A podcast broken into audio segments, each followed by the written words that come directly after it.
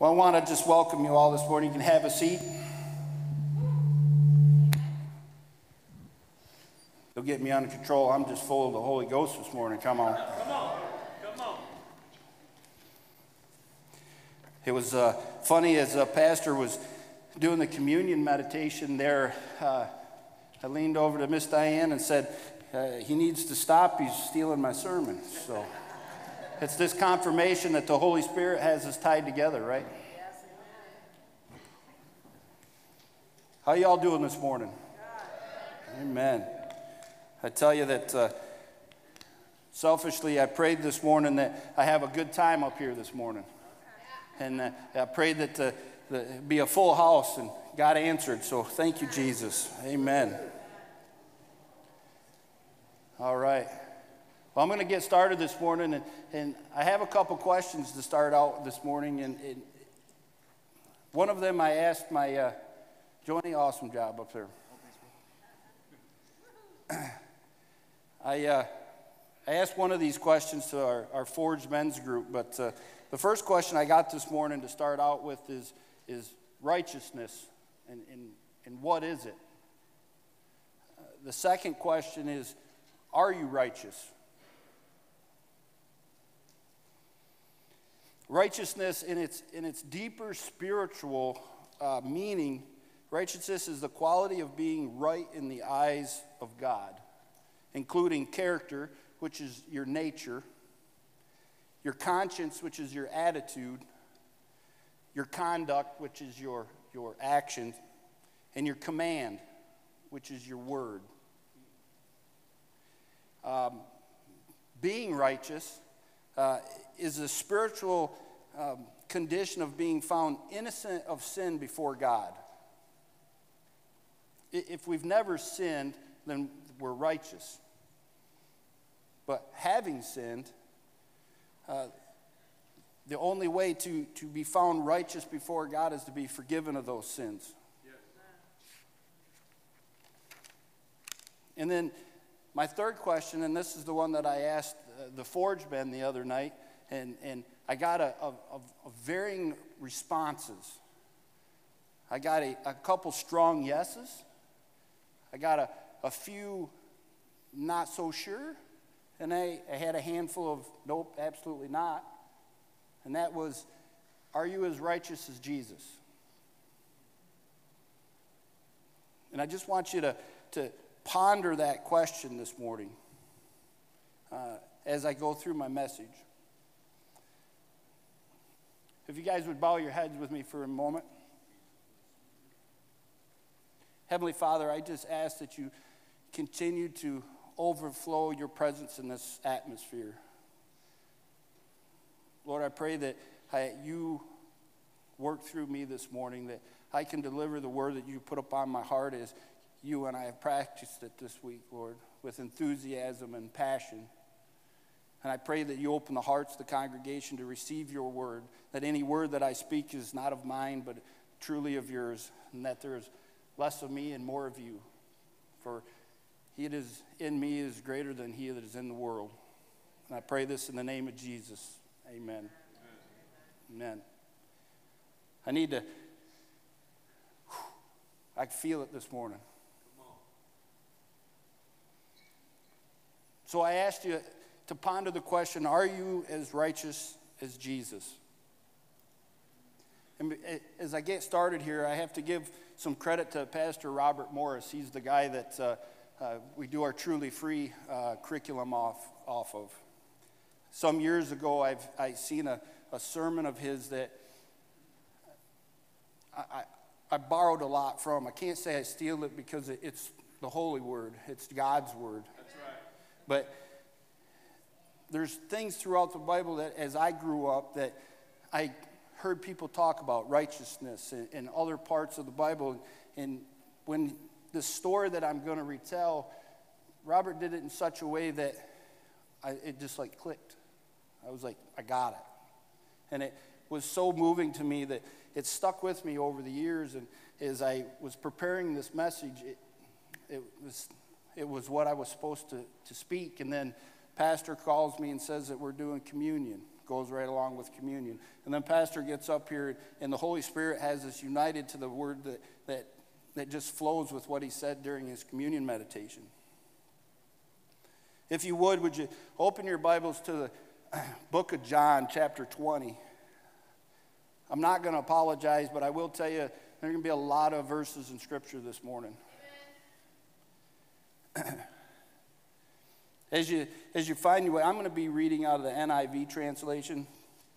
But as you find your way to the book of John, chapter 20, uh, the previous, ver- previous chapter 19, it's, it's uh, not to belittle it, obviously, but that's the, the story of you know, Jesus' death, crucifixion, his burial in a, in a borrowed tomb that was sealed up with a big old stone. And then we move into chapter 20, John chapter 20, verses 1 through 10. You know, the, the cliff notes of verses 1 through 10 is Mary Magdalene is, is checking on Jesus' grave. And, and when she gets there, she realizes that the big old stone had been rolled away and that Jesus' body was missing. And so she runs back to where the disciples were hanging out, right? They actually were hiding, as we'll find out here later. But uh, they were hiding out, and, and they all ran down to Jesus' tomb to verify that Mary knew what she was talking about, that Jesus' body was missing. And then in verse 10, it says, you know, once they saw, they looked in the tomb, they realized that, you know, Jesus' body was missing. In verse 10, it says, Then the disciples went back to where they were staying. What I want to point out to you is the first eight words of verse 1. It says, Early on the first day of the week. So store those first eight words, because I'm going to refer back to them later in the message. Early on the first day of the week, while it was still dark, Mary Magdalene went down to the tomb. So let's pick up in uh, verse 11, if you would. John chapter 20, verse 11, it says, Now Mary stood outside the tomb crying. As she wept, she bent over and she looked into the tomb, verse 12, and saw two angels in white seated where Jesus' body had been one at the head and one at the foot. This is a very important picture right here. Verse 13, they asked, the angels that were sitting there, they asked, Woman, why are you crying? They have taken my Lord away, she says, and I don't know where they have put him. So, a quick bunny trail here. What Mary had just saw is a perfect representation of the Ark of the Covenant of the Old Testament. I lost my spot. We'll be there. the atonement cover was the lid of the Ark of the Covenant. On the top of it stood two cherubim or two angels. And their, their, the two, their wings came in together, if you know the description of the Ark of the Covenant. And the cherubim was a symbol of God's divine presence and power. Uh, they were facing downwards towards the ark with outstretched wings, and they covered the atonement. Uh, they covered over the atonement cover. The, the atonement cover was, was God's dwelling place in the tabernacle. It was his, his throne, flanked by angels. You know, every year, the, high priest, they, they would come into the Holy of Holies and, and with burning incense and the incense was to help kind of mask their vision of God's presence because they couldn't be in there. And, and they, would, they would sprinkle blood of, of bulls on the atonement cover to cover their sins and their family sins so that they could continue to do their job, what they were called to do. And then they would sprinkle blood of the bulls to atone for Israel's sin, for man, mankind's sin. You know, and, and, when God saw this, he, would, he promised that when he saw the blood, it would cover over man's sin, to, to atone, to cover over, hence the atonement cover. And, and God did not see the sin of man anymore, of Israel anymore at that time. And what he saw there, that sacrifice, appeased his wrath or his anger. What Mary was looking at was, was right there, was where Jesus had been placed. In front of her, between two angels, one at the head and one at the foot. Jesus had been placed there as the atonement of man's sin. anyway, that, that's a whole nother, that's a whole nother sermon. But it's, it's, a, it's a parallel to the Ark of the Covenant in the New Testament of Jesus' sacrifice. Back at, in John verse, or chapter 20, uh, let's pick back up in verse 14. At this, she turned around and saw Jesus standing there, but she didn't realize it was Jesus. Verse 15, he asked, Jesus asked, Woman, why are you crying? Who, it is, it, who is it you're looking for? Thinking he was the gardener, she said, Sir, if you've carried him away, tell me where you have put him, and I will get him. Verse 16, Jesus said, Mary. She turned towards him and cried out in Arabic, Rab- Rabboni, which means teacher. She, she recognized him. Verse 17, Jesus said, Do not hold to me, for I have not yet ascended to the Father. Go instead to my brothers and tell them, I am ascending to my Father, your Father, to my God, your God. Verse 18 Mary Magdalene went to the disciples with the news I have seen the Lord. And she told them uh, all that he had said these things to her. So let's catch up real quick. Verse 15 Mary turns around and sees this dude standing outside of the grave, right?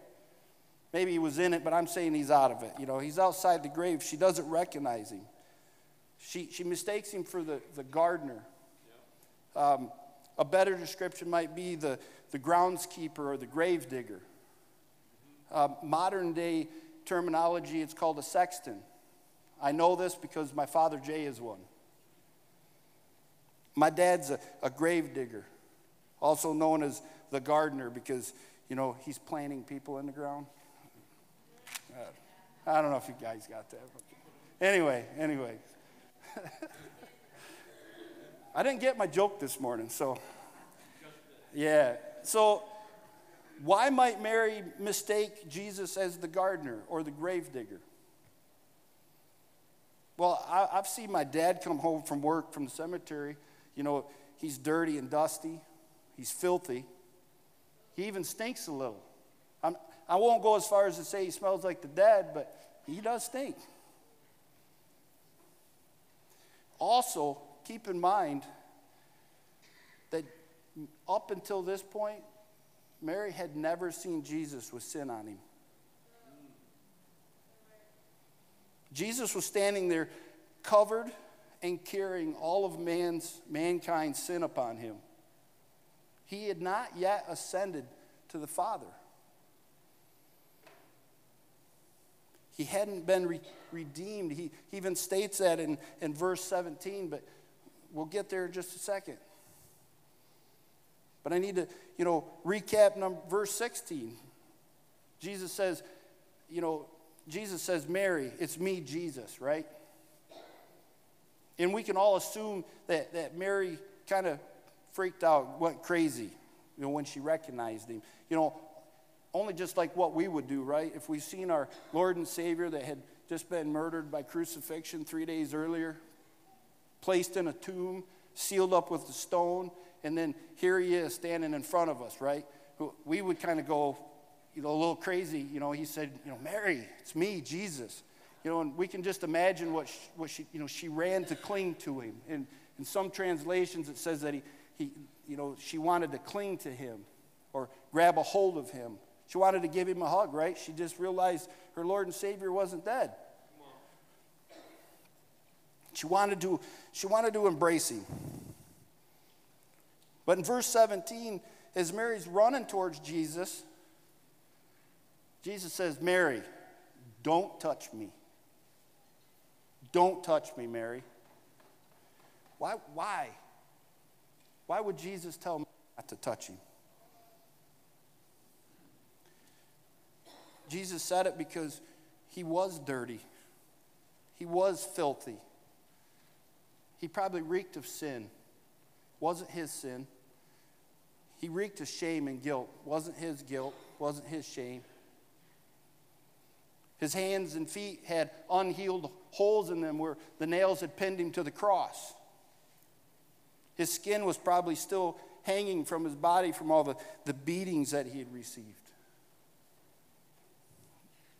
He told her, Don't touch me because right now I am sin. But I'm headed home to dad. I'm headed home to our Father. I'm headed home to our God. I'm headed home to be redeemed. Let me finish up with the rest of the story in, in verse 19 and 20. Excuse me.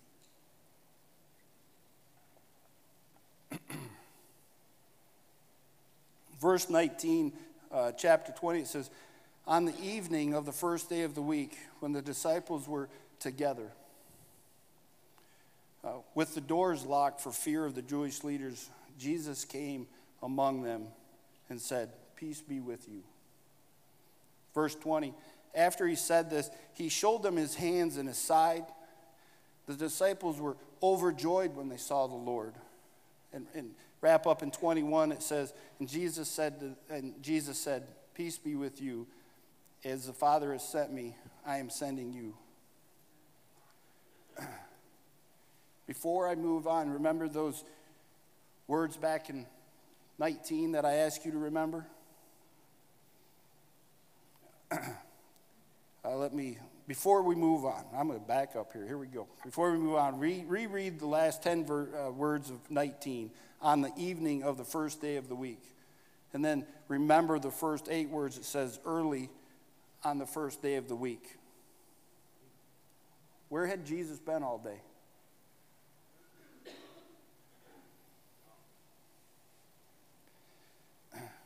He's been with the Father. You know, what has happened? What has happened from the time when he stood in front of Mary and says, Don't touch me, don't cling to me. Well, and, and to, to now where he's standing in a room with the disciples and he's showing them his hands and his side. What's, what's been going on? Where's he been?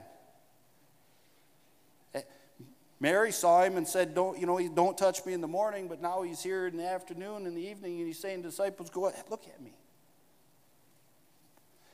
Where's he been? Verse 17 told us, Jesus himself, he says, I'm ascending to my Father and your Father, to my God and your God. While the disciples were hanging out in the locked room, Jesus was ascending to the Father. Hebrews, uh, Hebrews chapter 9, verse 12 um, says this is kind of description of what Jesus was doing. Verse 12 of Hebrews 9 He did not enter by means of goats and calves. Remember the Ark of the Covenant parallel? But he entered the most holy place for all his own blood, thus obtaining eternal redemption. Wasn't by the sacrifice of bulls and calves was the atonement for sin happening. It was his blood. He was entering the most high as, as a sacrifice. And he was, he, he was in the most holy place being redeemed by the Father.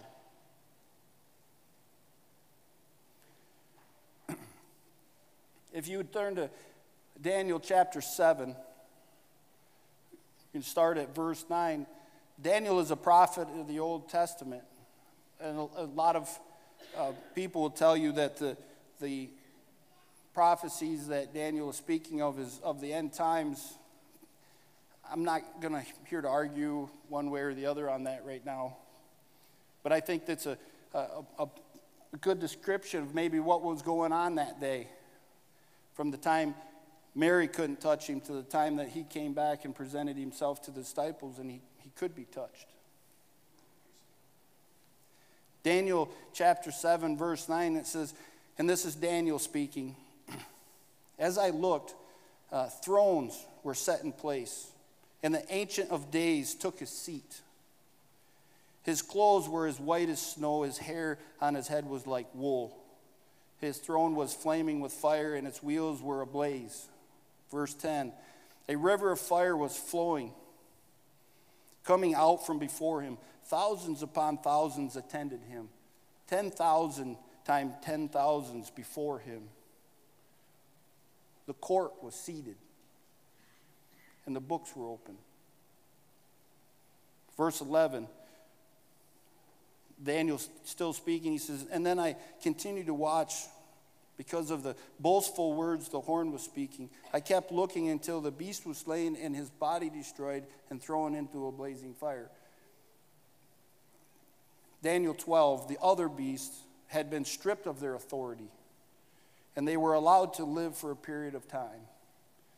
The Son of Man was given his dominion. Verse 13 In my vision at night, I looked, and there before me was one like the Son of Man, coming with a cloud of heaven. He approached the Ancient of Days and was led into his presence. They say that when, when Jesus was crucified, he, he descended into Hades or hell and he ministered his father's word to the, to the, um, the saints that had, had not had a chance to accept Christ or accept what was going on. They were being held for a time like this. And Jesus descended into the Hades for these, these three days while he was separated from his father, and he, he, ministered his word. And he said when he, when he came up, when he ascended up, as he, you know, as he was ascending to the Father, he brought a cloud of witnesses with him. This is the witnesses I believe that they're talking about right here.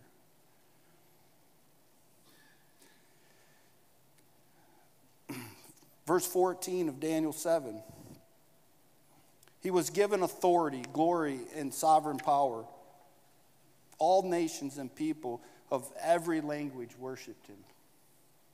His dominion is everlasting dominion that will not pass away and his kingdom is one that will never be destroyed.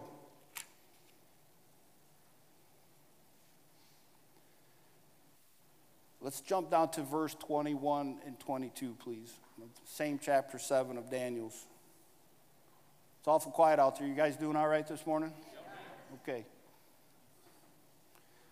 Verse 21, uh, chapter 7 says, uh, this is Daniel still speaking. It says, As I watched, the horn was waging war against the holy people and defeating them. Daniel 7:22, right here. Until the ancient of days came in and pronounced judgment in favor of the holy people of the most high, and the time came and they possessed the kingdom.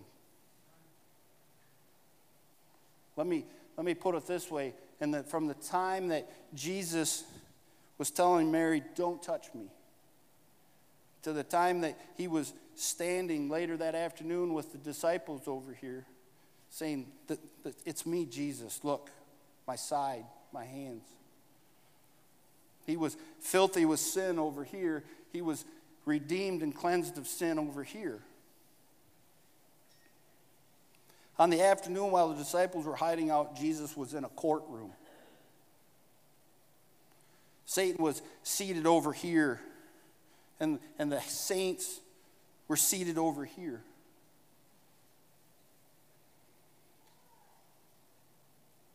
And then God our Father, the Ancient of Days, he entered the courtroom and he sat upon his throne. He's the judge. at his, he looks down at his son Jesus. You know, can you just imagine it? You got sin and Satan over here. You have Jesus' kingdom and, and, and redemption over here. And you got Jesus standing here and God looks down at his son and he says, He's standing there beaten.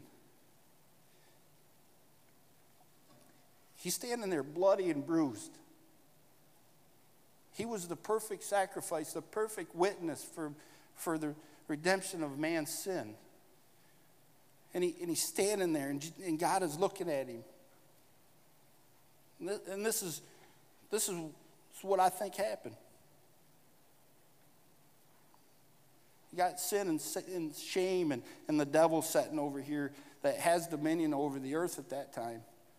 And you got Jesus and the perfect witness and, and all those that he are his followers over here. This is what I believe happened. Satan, you lose. Saints, you win. Come on. Come on.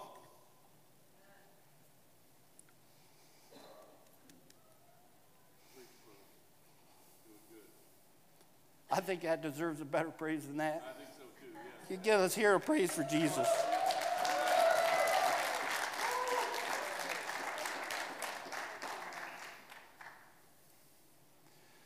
A lot happened on that afternoon that we don't really recognize. We don't really see. We understand it, but I understand it better now. So let me bring it back to my questions that I, I started out with this morning. the ultimate question is Are you as righteous as Jesus? Romans 5:19 says this For just as through the disobedience of one man, who was Adam, the many were made sinners, also through the obedience of one man, Jesus, the many were made righteous. Romans 10, verse 4 says, Christ is the uh, culmination of the law so that there may be righteousness for everyone who believes. I promise you, this is my last verse. 2 Corinthians 5:21 God made him who had no sin, that's Jesus, yep. to be sin for, for us, right. for you and for me, so that through him, through Jesus, we might become the righteousness of God. Yep. If you believe what happened on that day and you accept it, you can, with all confidence and all authority, raise your hand to say that you are as righteous as Jesus.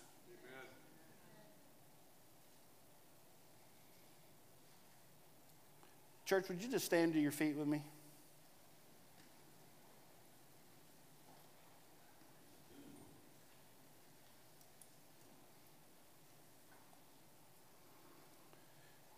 See, only through believing and confessing that Jesus died and was buried and rose again, stood in that courtroom that day as a perfect sacrifice and the perfect witness for the forgiveness of sin on our behalf, on my behalf, and on your behalf, yes. we can stand here today. We can stand here and say we are as righteous as our Lord and Savior, Jesus Christ. Yep. Let me tell you all this morning that in God's eyes, if you've done that, you are as righteous as His Son Jesus. Yep. Because you, you accept Jesus as your Savior you are forgiven and you are seen blameless. You are seen spotless and you have been redeemed and you are righteous. If you can believe it, receive it, give him a praise.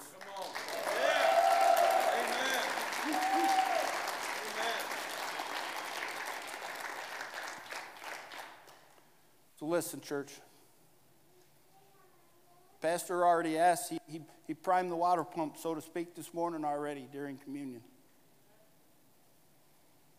If there's anyone in the house or online If you're online listening to us this morning, I know the guys can put up a phone number, and if, if no one answers the phone, leave a message because I promise you, someone will get back with you. Yes.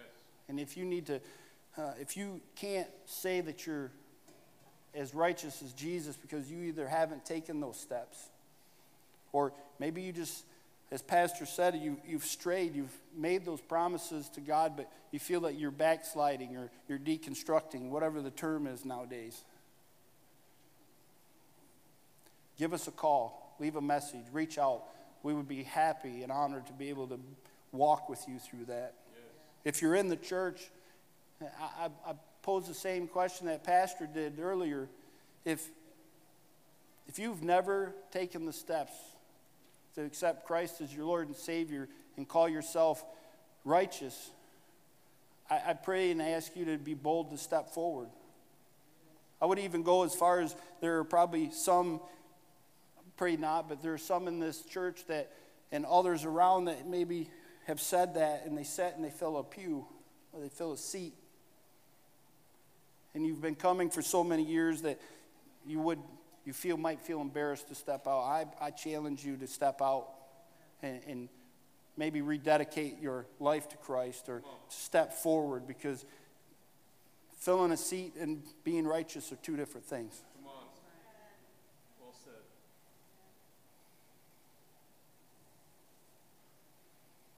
If anybody, my final plea, if anybody feels that they cannot call themselves righteous or have never taken the step and they want to, I encourage you to step forward this morning.